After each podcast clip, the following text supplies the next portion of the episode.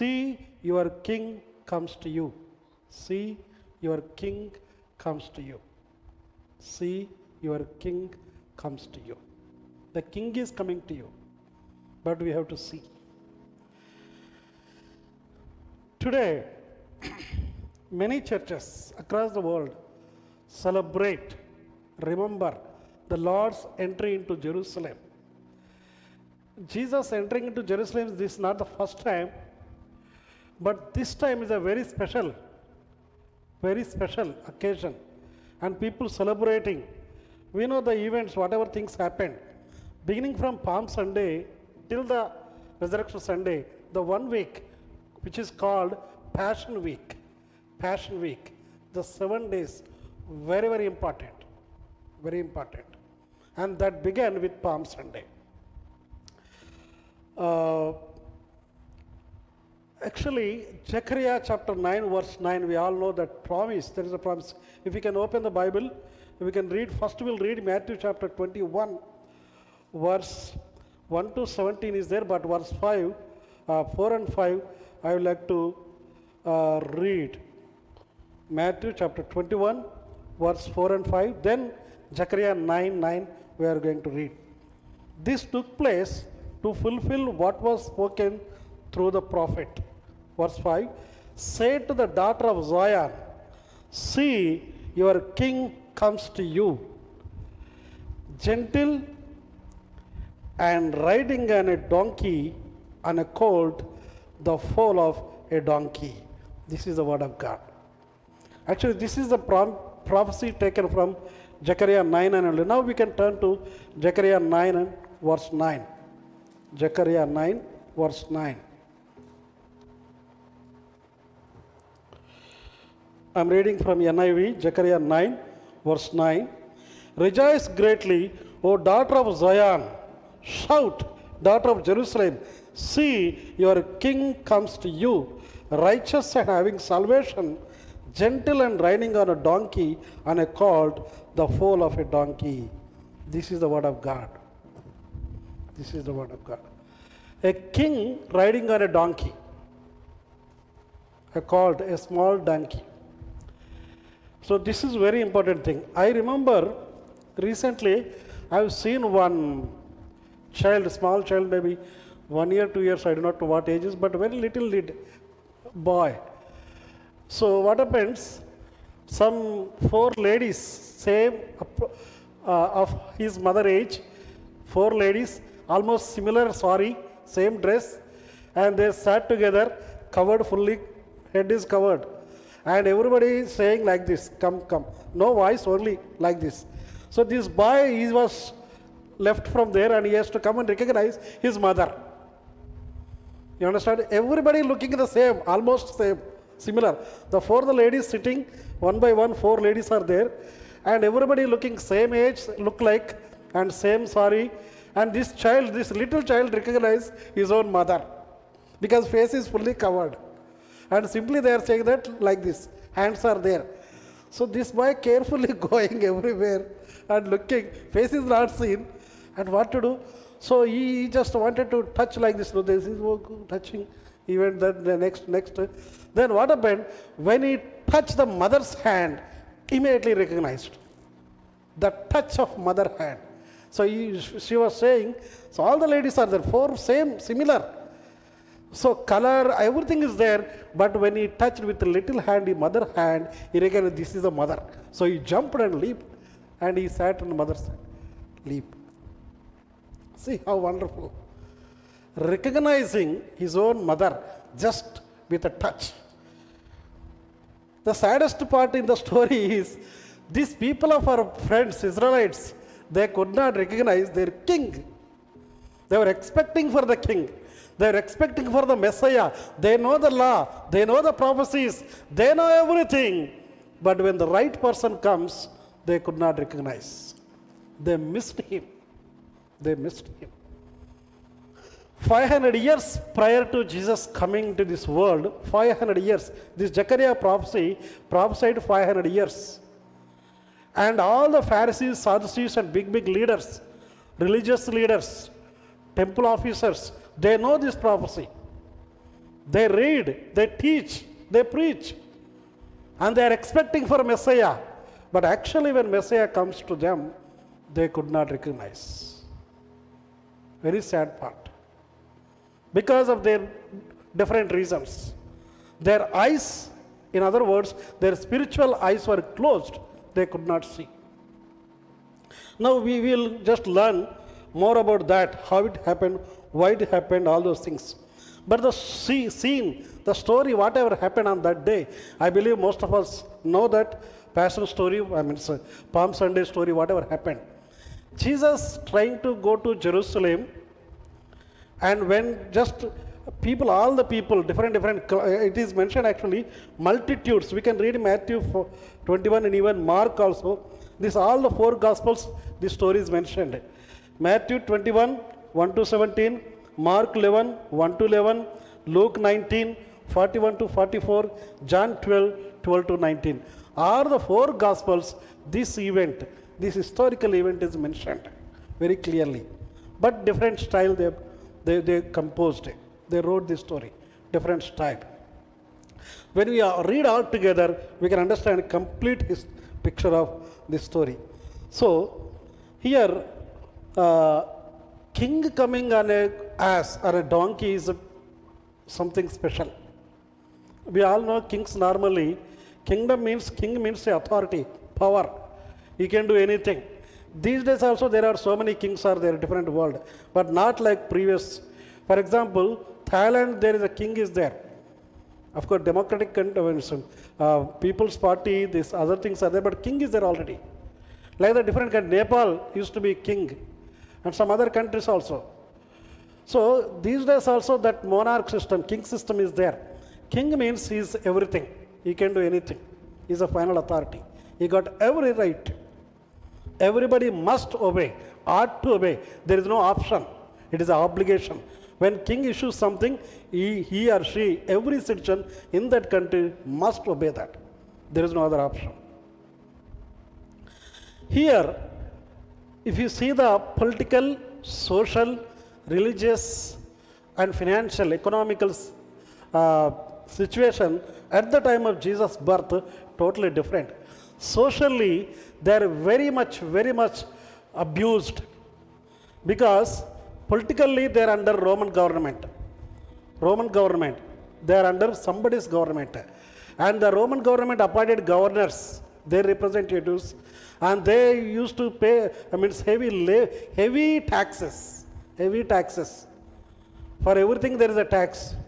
You know, in our country also, there were so many kind of taxes earlier, previous days. People used to say, I do not know. If you grow the beard also, there is a tax. Yeah. Some countries now, recently, I think Afghanistan, if you do not have a beard, you cannot have government employee. Yeah. It is recently, I don't know. Recently I have seen in the news, TV, you should have a beard, otherwise you will not have any employment. And so you cannot apply any government jobs or private jobs. So better if you want a job, you have to grow your beard. And that also heavy length, not small. Not trimming, cutting, all those. No, it should be lengthy. So different kind of people, different kind of understanding. So if you see different world, so many kind of practices are there. So here, people are expecting for Messiah. People are expecting for a king to redeem them, rule their own king. So, but when actually he comes, they could not recognize him. And he was doing so many miracles, we all know.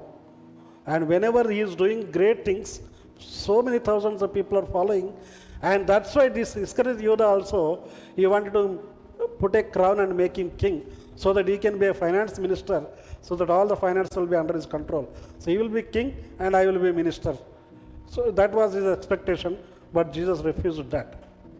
So friends, this evening, what lesson we can learn out of this Palm Sunday, this event?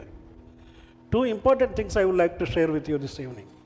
Number one, Jesus wept when he approached the city of Jerusalem. Jesus wept. And we have to learn why Jesus wept. Number two, the heart of the Palm Sunday is Jesus as a king. Jesus as a king. These two important things we are going to learn this evening. Now, let us turn to the book of Luke chapter 19 verse 41. Luke 19:41. Luke chapter 19 verse 41. Can somebody read if you got it?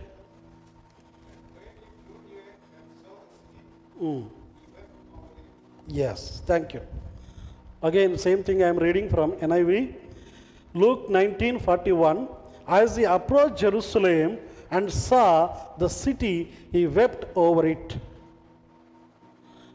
Just let us see, just imagine the situation, the scenery. Big multitudes are there, so many crowd, all the city. He was actually warm welcome because royal welcome, palm branches they are taking. And all the people putting their own garments. So much things, so much joy, celebration. All cities welcoming him. Suppose if anybody welcomes you like that, you know, these days some servants of God, they are welcomed by flowers. Not only on them, but under the feet also. These days I have seen some videos. They are coming and they are putting the...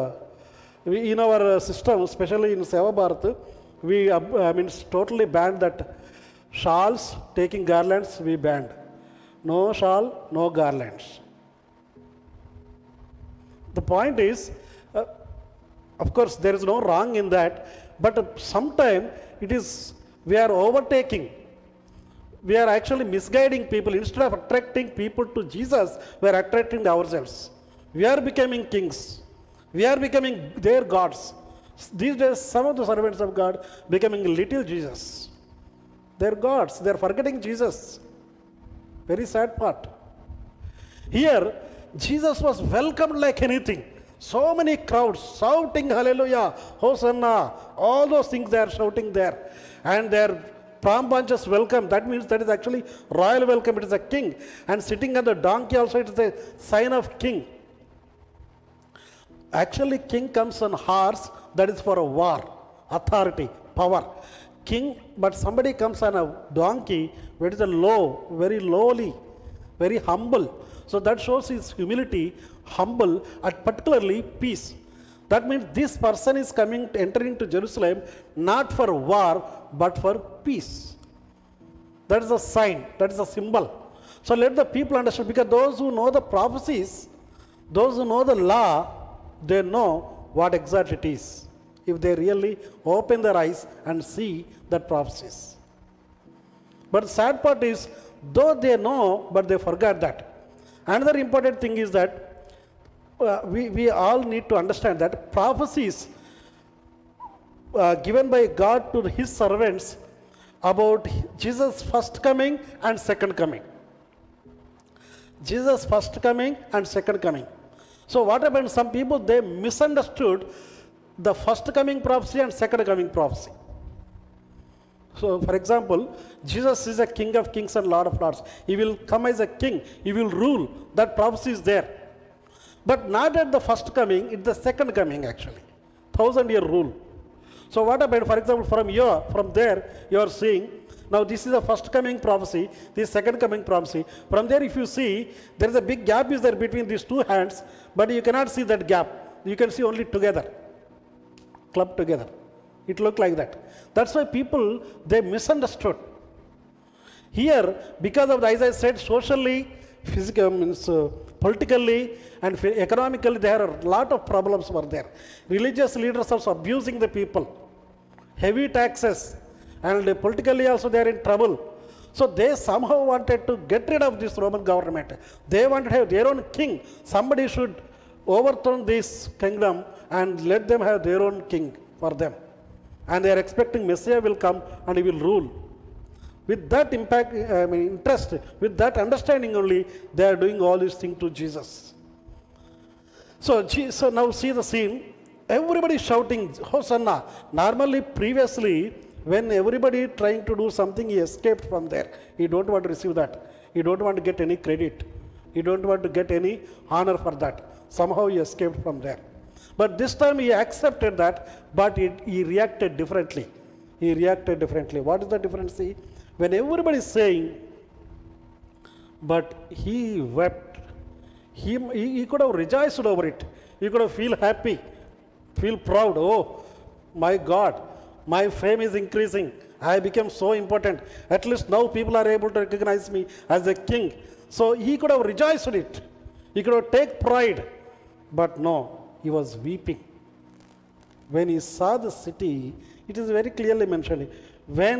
As he approached the Jerusalem and saw the city, that's the important. He saw the city, he wept over it.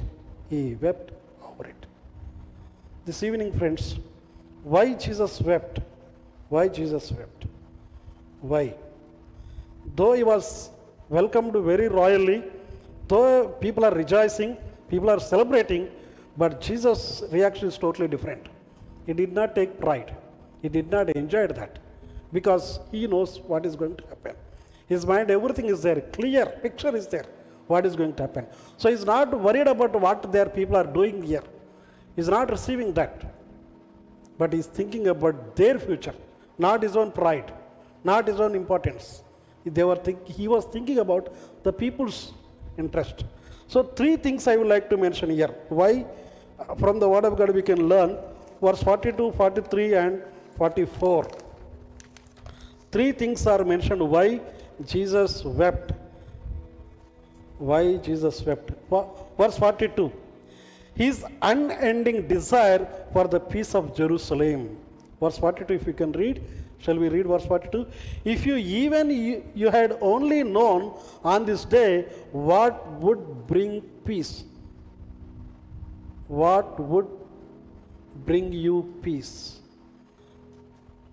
They are expecting for peace, but they do not know where they will get, how they are going to get.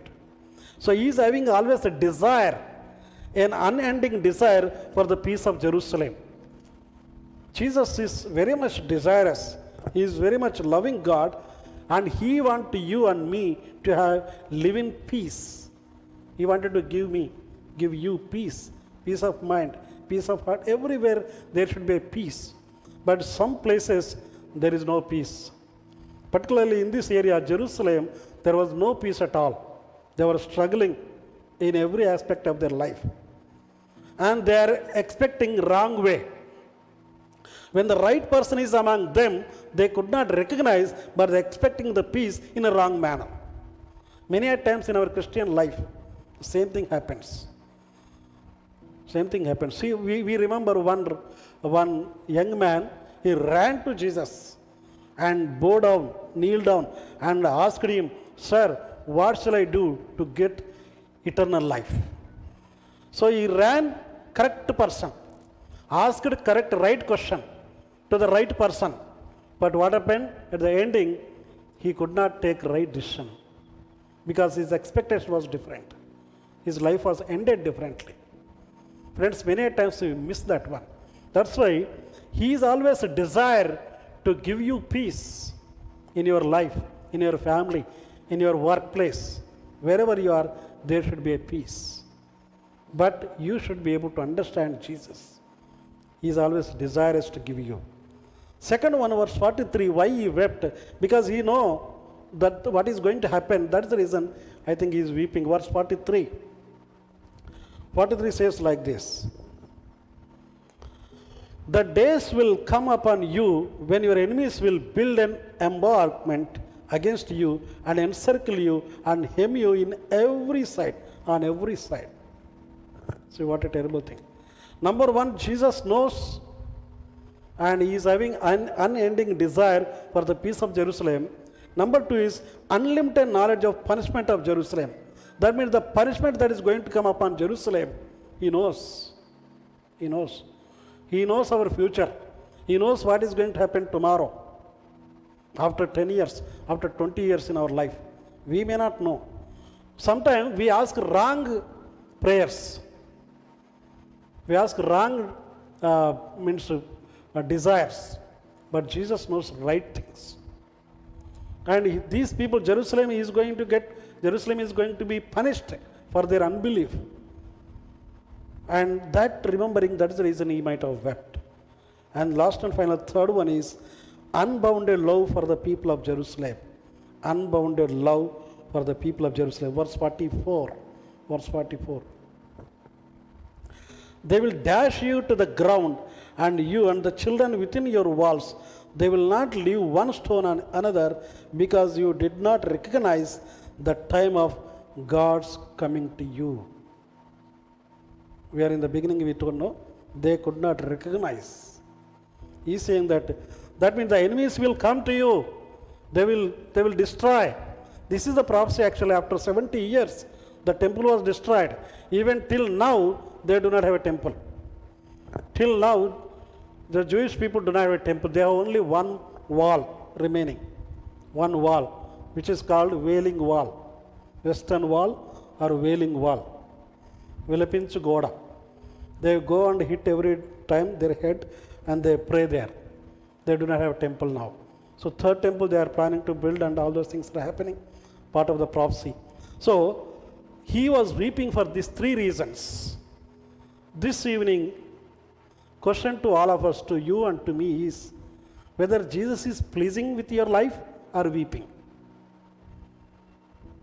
That personally we have to ask question. When Jesus look at you and me, whether he is laughing or weeping, he is rejoicing, he is happy or weeping, we have to check our lives. Here people of Jerusalem, they could not recognize, because he himself very clearly says, because you did not recognize the time of God's coming to you. So personal. You did not recognize God's coming to you. My dear brother and sister, are you able to recognize Jesus coming to you? Personally, we have to check ourselves. The people of Israel, many people, they believe now, Messiah. Even today in Jerusalem, in Israel, many Jews still expecting for Messiah. They did not believe the person of Jesus of Nazareth. He is a Messiah, but still they are expecting Messiah. Messiah would come. No. There are so many wrong things happening around us. False prophets, false Christs are appearing. False teachers are there across the nation, across the world, in our own places.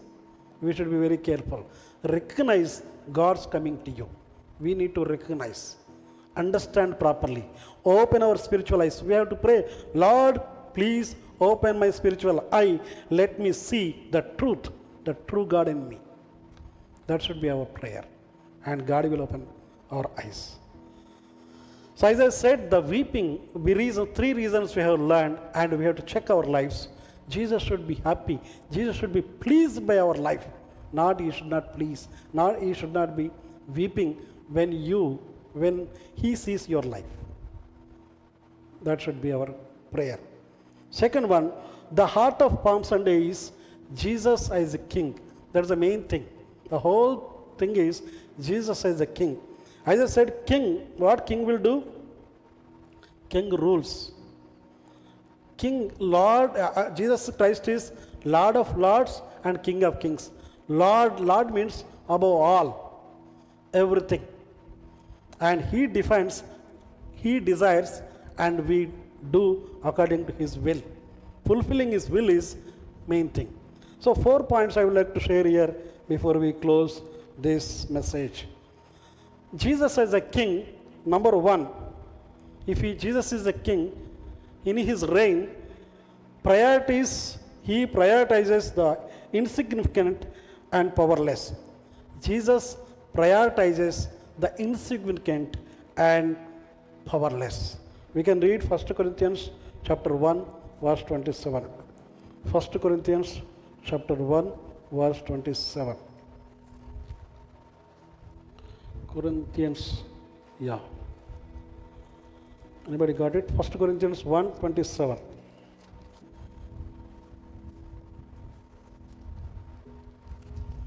Yes, I got it. I'm reading now. But God chose the foolish things of the world to shame the wise. God chose the weak things of the world to shame the strong. See, his priority is different. The worldly people's priority is different. But God's priority is different. Jesus prioritizes the poor, the weak, the insignificant people, the no one, nobody. You may think in your life, I am nobody. I am nobody. Nobody wants me. Nobody recognizes me. I am no one. I am big zero. If you think, my brother and sister, if you are a zero, if you really understand you are no one, Jesus is there. For him, you are the priority. You are the important person. Because we have to understand properly. Sometimes we misunderstand, misestimate our own self. We think more than we are sometimes. Otherwise, some people think less than what they are. But we should have a right understanding of our life. When God is center of your heart and you are the priority for Jesus. You are the priority. Because all the powerless people, weak people, He chose. He chose. We are here because not because of our own strength, not because of our own maybe power, maybe righteousness, nothing. Just because nobody wanted, but Jesus wanted you and me. We are here because of His own grace, nothing more than that. We need to remember that. Second one, if in the kingdom of God, in Jesus' reign, Jesus honors humility above power. Jesus honors humility above power. Philippians chapter 2, verse 8 to 11. Philippians 2, 8. Philippians 2, 8 we can read. This is a very famous thing. I am reading this one. Of course, 7 also I am reading, 7 and 8, Philippians 2, 7 and 8. But made himself nothing, taking the very nature of a servant, being made in human likeness, and being found in the appearance as a man, he humbled himself and became obedient to death, even the death on the cross. Therefore, God exalted him to the highest place and gave him the name that is above every name. Verse 9. This is the word of God. He humbled himself. The same way, He honors the humble people. If you are humble, He will honor you. When you are humble yourself, God will lift you up. Yes. That is important. But many people, they want to boast themselves. They want to say more things about them. They have only 10 rupees in the pocket, but they say that they have 1,000 rupees. Like that expression. I remember one person in my village. I came from a very small village. In that one, Mallaredi, his name was Mallaredi. My childhood, I used to like this child or little more that way. So I used to see one person, he is having, only pancha, one pancha, no upper cloth, no shirt. And he will roam everywhere. And he loan everybody. In the village, everybody take money from him for interest. And he will go morning, every morning and go and ask money, money, money, money. And I used to ask my grandmother, oh, what happened to him? He do not have a shirt also even. And he is asking money. How can he provide money to people? And my grandmother told, he is a very rich person. He is having hundreds of acres of land. Lot of money is there. But he have only one pancha. And if you go to other village, one shirt he will put here. Only one shirt. When he enter into the other village, then he will put on the shirt and he will finish the job, come back out of the village, take up, fold it nicely, put it up, then come back. So that was his practice. I don't know why it is like that. So he is a very peculiar person. It is not, it is not a humbleness, but he wanted to live like a nothing. Though he has so many things, but it look like, first time when we see that person, we look like he's kind of very poor person, but he's the richest person in the village. But some people are opposite. Though they do not have anything, they behave like they have everything. So much. Nothing like that. We should be humble ourselves. Whatever the knowledge you have, whatever the position you have, whatever the so many things which others do not have, if you have, you should be humble. That is actually an ornament. Humbleness is an ornament. You know ornament? Yeah, ornament. That is a decoration. For all of us, it shows beauty. Humbleness is an ornament. It is a beauty of life, particularly in Christian life. So let us humble ourselves. When you are humble, you will receive honor. When you are humble, you will receive honor from the Lord. That is important. When I was serving some other places, many people tried to push me down. The more they pressed me down, the more God lifted me up. And in the 1 Peter chapter 5, it mentions that if you humble under the hand of God, He will lift you up. My dear brother and sister, it is my own experience. I have seen how the Lord is good God. Let us humble ourselves. Because if you humble, God honors that. And God will lift you up. Don't take pride in anything. Whatever the things are there, everything is given by God. Nothing is our own. So no pride, no boasting, only humble. Because God honors the humble. Third one, Jesus saying, He fights for the justice over position. He fights for the justice over position. Luke chapter 11, verse 42. Luke 11, 42. Luke chapter 11, verse 42. Anybody got it? Yeah. Okay, I'm reading. Woe to you, Pharisees, because you gave a tenth of your mint, rule, and all other kind of garden herbs, but you neglect justice and the love of God. You should have practiced the latter without leaving the former undone. Actually, the same thing we can read Matthew 23:23 also. Matthew 23:23. I like this one. Very importantly, let us keep Matthew 23, verse 23. Anybody got it? You should have a, 23 verse. Woe to you, teachers of the law and Pharisees, you hypocrites! You give a tenth of your spices, mint, dill, and cumin, but you have neglected the more important matters of the law, justice, mercy, and faithfulness. You should have practiced the latter without neglecting the former. You blind guides. See, what a warning. Verse 24. You blind guides. You strain out a gnat, but swallow a camel. This is the word of God. See, the importance is what exactly is required. What exactly is required? They give tithe. They give everything. You know, in our place also we give tithe, even mint, pudina, in Telugu we say. Everything they will give, praise the Lord. That is called religious activity. But in spirituality, what exactly required is, we should give tithe.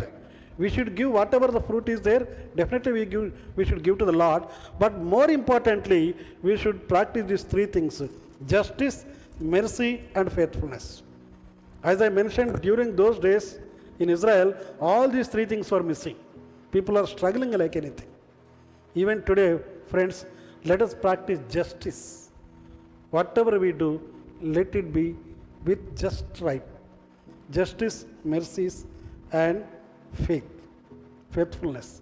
Whatever given to us, we should be faithful in that.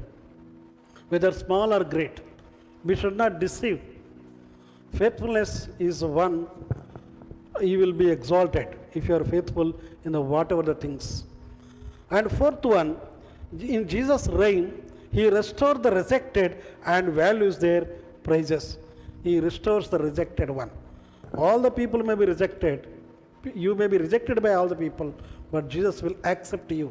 You can read 1 Corinthians chapter 12, verse 22. 1 Corinthians 12, 22. 1 Corinthians 12, 22, we can read that.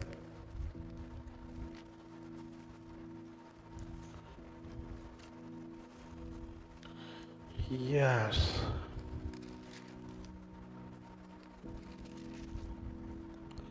First Corinthians chapter 12, verse 22, it says like this. And the parts that we think are less honorable, we treat with special honor, and the parts that are unpresentable are treated with special modesty. You know, in a house also, for example, in a house, What are the things we'll keep in the showcase in the front line, and what are the things we keep outside, back door? Very good, beautiful picture or very photo, anything is there, we'll keep in the drawing room or in the main hall. We'll not keep outside. All the unwanted things we'll keep outside. Sometimes what happened, God honors the rejected people. He restores the people. That's what it says very clearly. He will honor. You may be rejected by the community here. The people, we are actually minority. In India, Christians are minority. Not only minority, but some people treat very badly. But God is our side. God is on our side. We have to remember that. Whatever the people think, they may reject, but He will restore. Your life may be somewhere in the corner, but if you trust Him, He will restore you. And quickly, few important points I would like to share before we finally close the message. In conclusion, once again, the first point we have to remember, Jesus is a king. See, Jesus or the king comes to you. We have to see the king. Why today, this evening, if king is here, what is our reaction? What is our response? He's right now, he is here. Do we believe that Jesus is here right now? Anybody believe that? Can we say praise the Lord? Hallelujah. He may be sitting next to you. Yeah. He's a God who is always with us. Matthew 28:20 says that He is always, I am always with you. And Hebrews says that He never leave you, never forsake you. He is all the time with us. He is all the time with us. Now He may be passing through you to recognize just 5 things. Jesus is here to receive those who will come to Him in faith. This evening, very important we have to remember. Jesus is right here to receive those who will come to Him in faith. In faith. If you have faith, trusting in Him is right here to receive you. He will not neglect anybody. Whatever kind of person you are, whatever kind of situation you are in, He always welcomes, receives people, because He's a loving God. He's a forgiving God. You are forgiven. You have to remember, you are forgiven and forgot. Jesus forgives you and forgets you. But sometimes people say they forgive, but they may not forget. But God is God who forgives and forgets.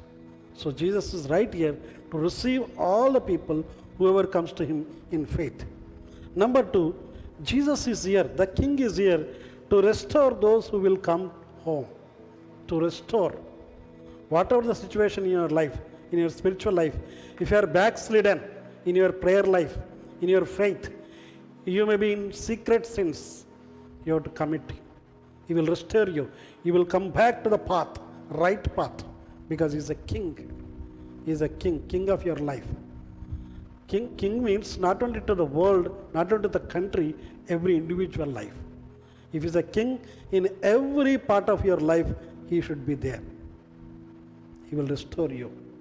Third one, Jesus is here to refresh those who are weary. To refresh those who are weary. If you are tired, if you are really struggling with inner struggles, some emotional struggles, any kind of struggles is there. If you are weary, He is here to refresh you. He will refresh you. And fourth one, Jesus is here, or the King is here to reward those who are faithful. Those who are faithful is here to reward you. He is going to reward. And last and final, fifth one is, the King is here, or the Jesus is here to revive those who are hungry for more. Those who are hungry, He is here to revive. Revive. 5 things we are learning this evening. Out of this, all the Palm Sunday history, the incident, the event that happened on Palm Sunday, 5 important lessons right here we are learning. Jesus as a King is here to receive those who will come to Him in faith. If you come in faith, He is here. To restore who will come to home. He will restore you. Refresh those who are weary and reward those who are faithful. And finally, revive those who are hungry for more. Hungry on righteous things, on spiritual things. The question is, will you do whatever He says to you? Or will you obey? Will you receive Him? Are you ready to receive Jesus Christ in faith? Are you ready to come to Him? He is right here this evening. Let us pray. Let us commit ourselves once again. The King is here. We have to recognize Him. The King is right here. We have to recognize or surrender our lives. Let us close our eyes quickly and commit ourselves into the hands of God, so that we may be refreshed, we may be rewarded, and we may be revived, because He is ready to receive all of us.